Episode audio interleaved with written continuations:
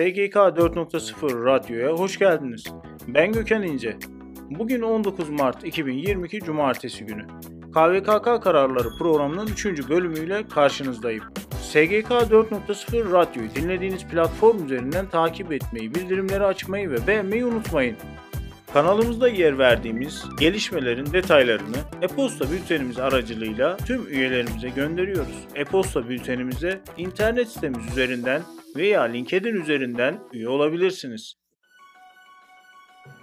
KVKK tek bir bilginin girilerek kişilerin borç ya da emlak bilgilerine erişim sağlanması şeklindeki uygulamalar yerine belediyeler tarafından sunulan emlak vergisi, beyan bilgisi veya benzeri nitelikteki hizmetleri ilişkin sorgulama sayfalarında veri güvenliğini arttırmaya yönelik olarak gerekli idari ve teknik tedbirlerin alınması gerektiğini belirtmiştir.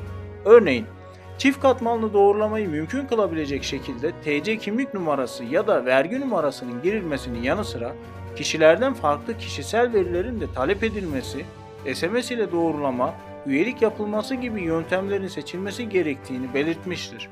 İnceleme sonucunda belediyelerin hizmet sunma yöntemlerinin kişisel verilerin korunması mevzuatı çerçevesinde yeniden değerlendirilerek gerekli önlemlerin alınması hususunda belediyelerin talimatlandırılmasına karar verilmiştir.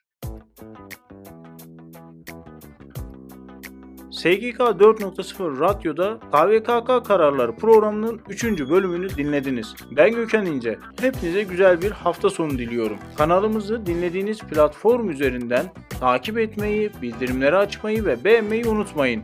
Ayrıca SGK 4.0 internet sitesini ziyaret etmeyi ve e-posta bültenimize üye olmayı unutmayın.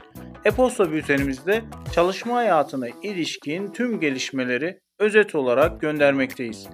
Bir sonraki yayında görüşmek üzere.